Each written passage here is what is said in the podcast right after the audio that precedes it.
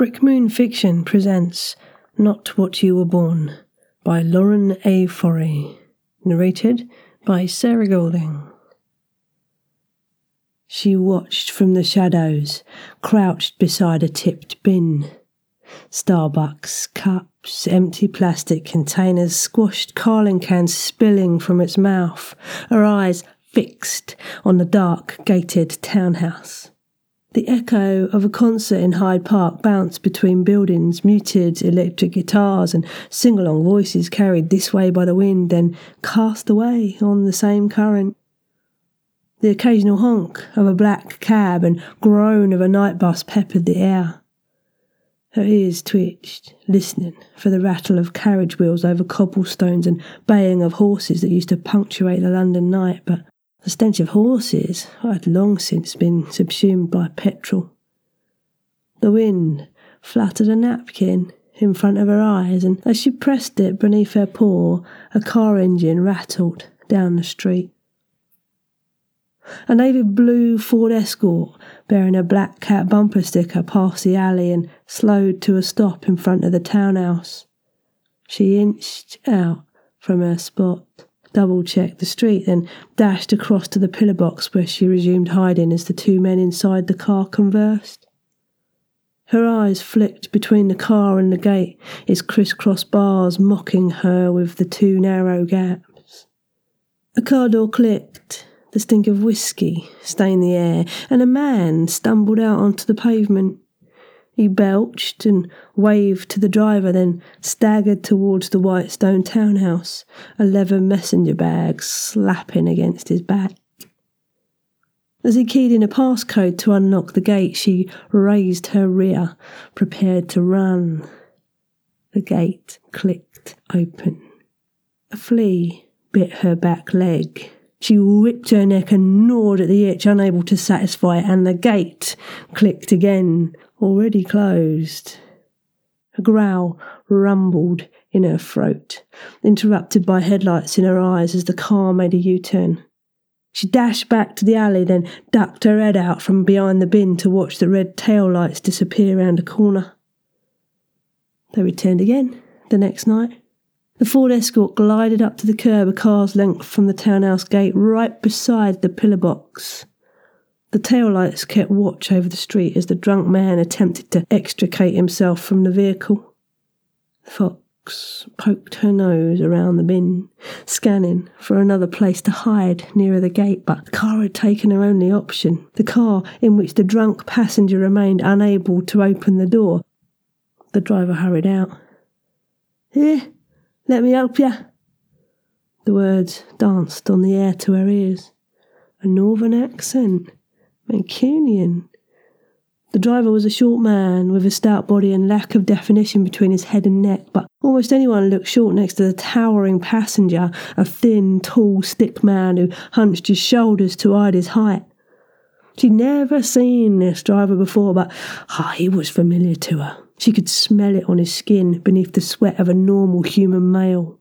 The trace of cloves and sage, yew trees and elm, a growl curled in her throat, and the fur on her back stood on end. When a flea bit her neck, she itched at it, but this time did not allow her attention to waver. As the driver helped the drunk man to the gate, he neglected to close the car door. With their backs towards her, she ran, silent as an arrow, and leapt into the back seat. The townhouse gate clicked open and shut, and the driver's footsteps returned. He closed the door without noticing she was there, then slumped into the driver's seat, a heavy sigh escaping his lips, kebab meat and Coca Cola on his breath. A gold chain dangled on his neck against a high street t shirt and jacket. She could smell the cost of his iron jeans. What do you call this then? she asked. The driver turned so fast he smacked his cheek against the headrest. This is that thing isn't it? she asked again. Where people need a lift and, and they ring you up instead of hailing a black cab. They, he swallowed, they don't ring, they, they use an app. Oh, but what's it called? Uber? Right, Uber, yes. Yes, I have heard of that. Sounds vaguely German. She sat up straight and flicked her tail, resisting the urge to itch at her flea bites. You're talking, he said. That's right, but your lips are not moving. Would it make a difference if they were? No, I don't suppose they would. He looked to the townhouse, then back at her. What are you? She cocked her head to the side. You know what I am. Even if I wasn't talking, you know. He wet his lips. You're all supposed to be gone, not all of her. An itch became too much and she chewed on her front leg. Are you getting fleas in my car? No, she snapped, then itched again. Well, maybe. So tell me how this works then, Uber. Uh, my name's. Not, I'm calling you Uber, so any cat off the street can hire you. Hmm? What does your master have to say about that? I don't have a master. Her tail stilled. Then who's that man you drive home every night? The client? I have clients, not masters. They, they fire me through the Uber app and, and hire me for tasks. Clients? You mean they pay you? The tasks alone would be enough, but yeah, they pay me too. His phone, new in a shiny black case, chirped and he read the message. Speaking of, there's another now. Sorry, was there a particular reason you're uh, sitting in my car? I, am I'm trying to wrap my head around this because I, I really need to get going. Familiars for hire. So if you could just hop on out. Merlin must be rolling over in his towel. Oh, look, it's not like it used to be, all right? You, you of all foxes should know that. No one wants a long term commitment, so so why should I get older and, and shabbier by the day without a task to complete when I can help those who want it when they want it and then, you know, be on my merry way? She clenched her teeth to keep from biting him. Sorry, I, I didn't mean to, to insult you. Oh, sure. He sighed, rubbing the edge of the phone against his forehead. Was there something you wanted? She looked out of the window, then at the floor of his car. It was spotless, except for a few stray hairs from his most recent passenger. Nothing, I suppose. I just I sensed something familiar. It's been a, a long time since I spoke to another. His phone chirped again, an annoying bird she could snatch with her teeth if she felt so inclined. I suppose I shouldn't keep you from your clients. Would you mind rolling down the window? As he did, he asked, When was the last time you had a task? Well, thanks for the chat. Enjoy the rest of your night. In one smooth leap, she sailed through the open window onto the pavement below and, without breaking her stride, ran into her alley. Once the car abandoned the street, she trotted up the fire escape to her den on the roof and watched the light in the attic of the townhouse, her mind ticking through the possibilities until the sun began its rise over the Thames.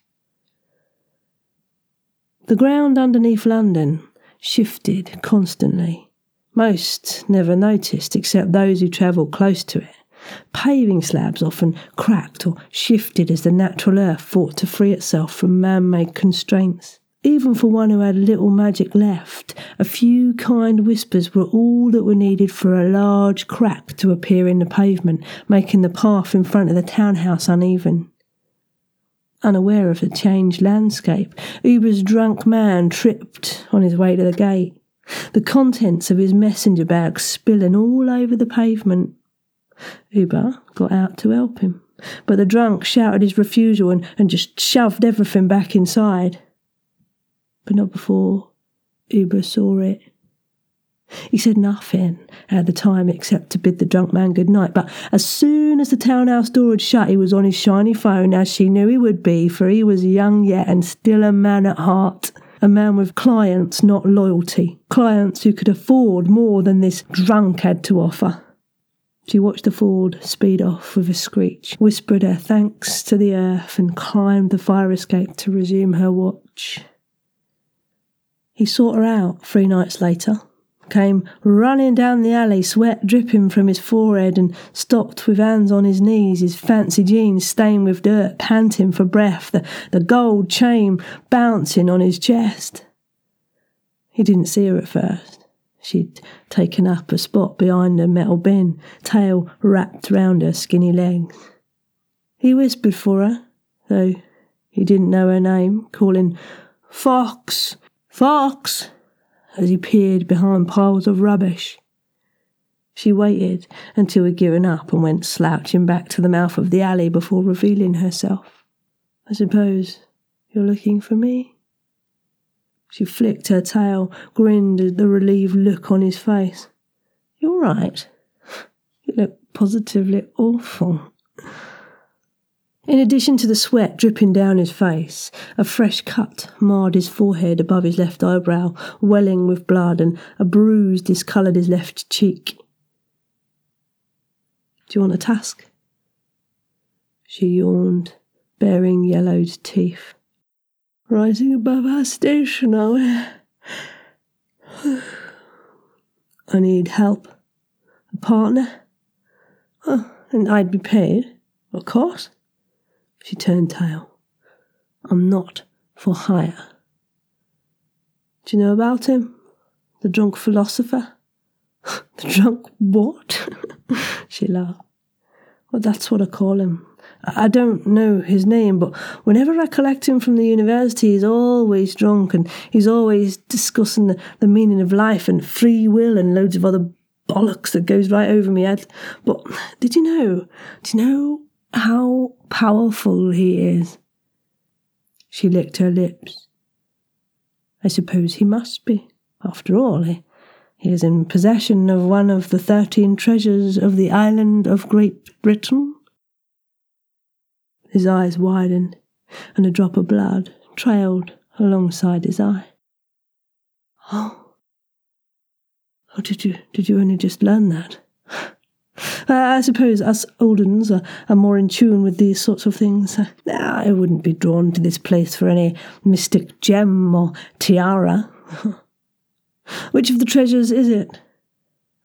You couldn't sense it? Ah, I'm a familiar, not a psychic. The horn of Bran Galed. Whatever drink might be wished for shall be found inside it. I always wondered where he got all that whisky from. oh What a useless artifact! She trotted to the end of the alley. There were no lights on in the townhouse, but she could feel the presence inside. The horn is more powerful than people give it credit for. True, it's not a weapon. Doesn't give you anything you wish in the world, but it makes you reliant. Imagine travelling long distances on foot, never needing to worry about a, a, drop of water. In the heat of battle, never relinquishing to thirst. And the more one drinks from it, the more one needs it, until well, there's nothing else in the universe that matters more. Let me guess. You tried to take it from him. Uber looked over his shoulder and prodded the cup. For a client, she's gagging for it, and the, the reward is.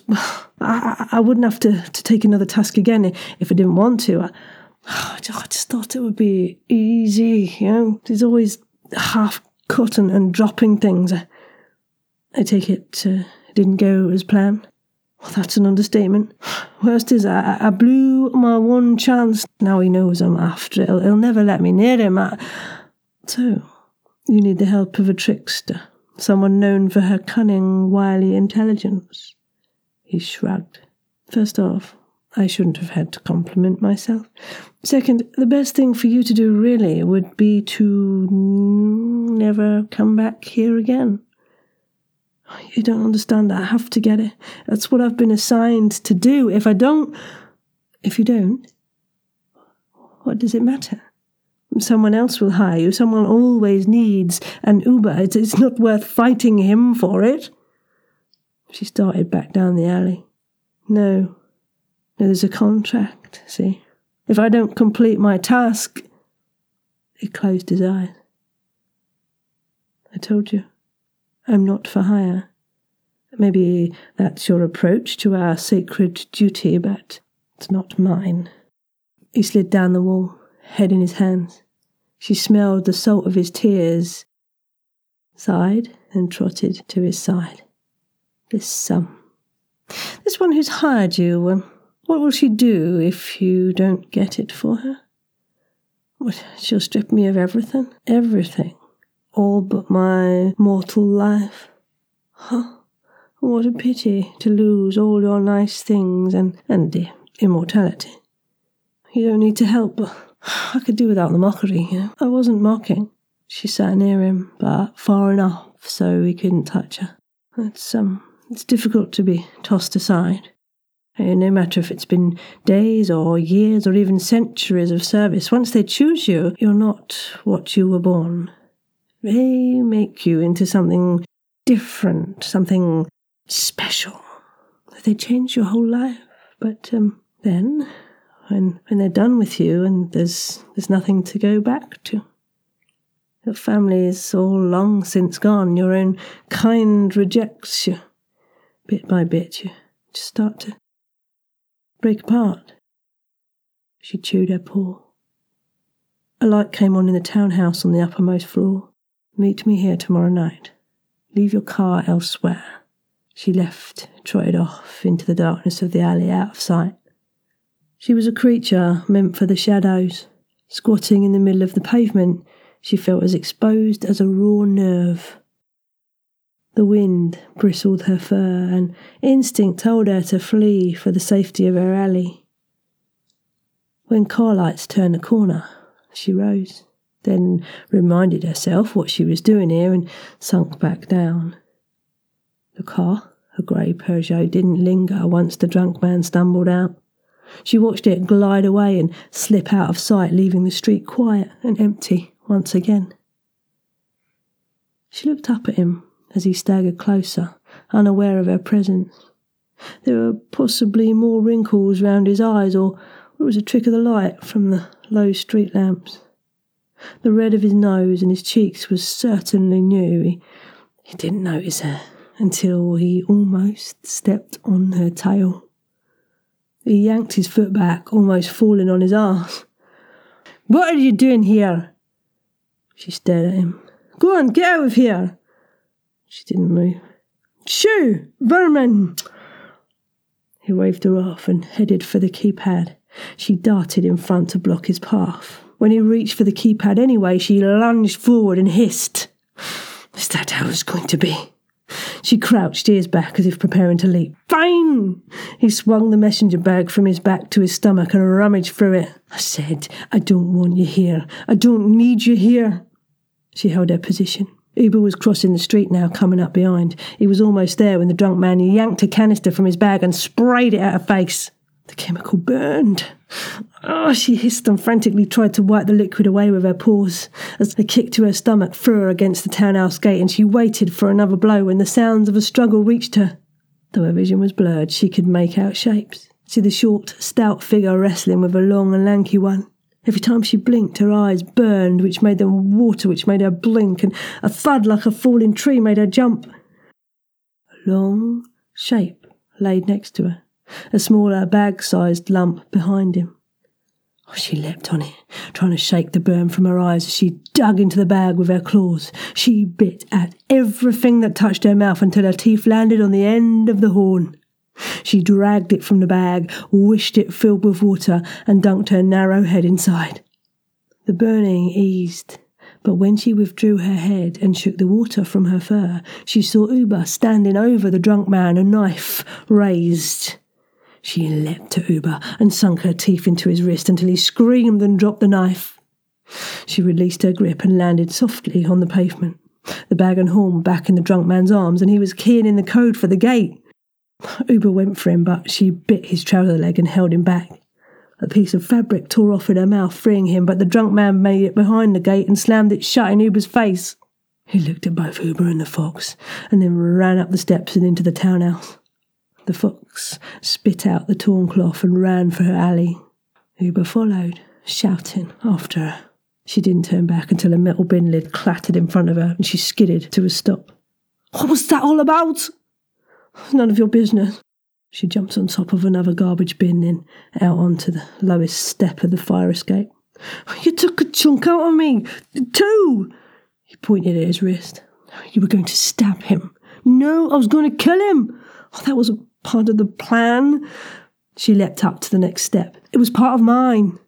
It's in my deal. Look, she doesn't want him to come after it again. Oh, you don't know if he will. Oh, that's not my call. You should know that. You're an old one, right? In all your years, your master never had you kill anyone. She towered above him, he a safe distance below. We're not discussing my past. Oh, oh, I think we are. You think I'm an idiot?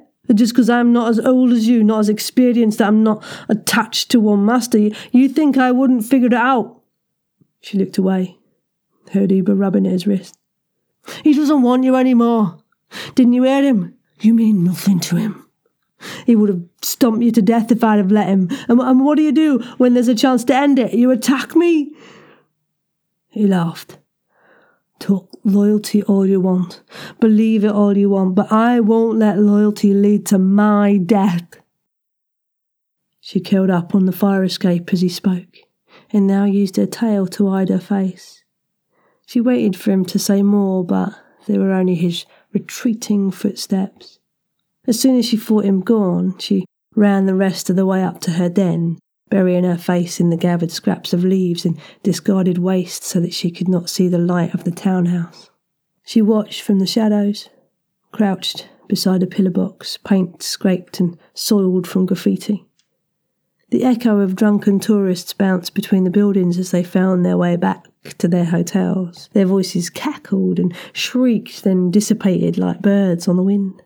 Her ears twitched toward the sound of a car turning down the street, and she tensed, but it was only a standard black cab. She watched him pay the driver before exiting the cab, his movement purposeful, stable, his back straight. He looked, as did she, but no one approached, and soon he was behind the gate. As he had for the past fortnight, he looked towards the pillar box as if knowing she was there, but he couldn't see her not until she wanted him to. The gate remained unlatched as he entered the townhouse safely. Seeing no threats, she turned her back on the open gate and fled into her alley, up to her den on the roof where she would watch him work in the attic as he attempted to relieve the horn of its power. She wrapped her tail around her legs and observed, knowing one day he would succeed and one day she would return.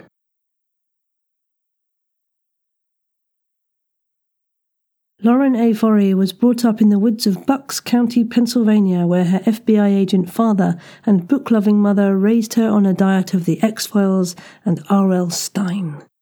After earning her BA in cinema studies from New York University, she moved to London, where she earned her MFA in creative writing from Kingston University. There, she was awarded the Faber and Faber Creative Writing MA Prize for her first horror novel, The Compulsion.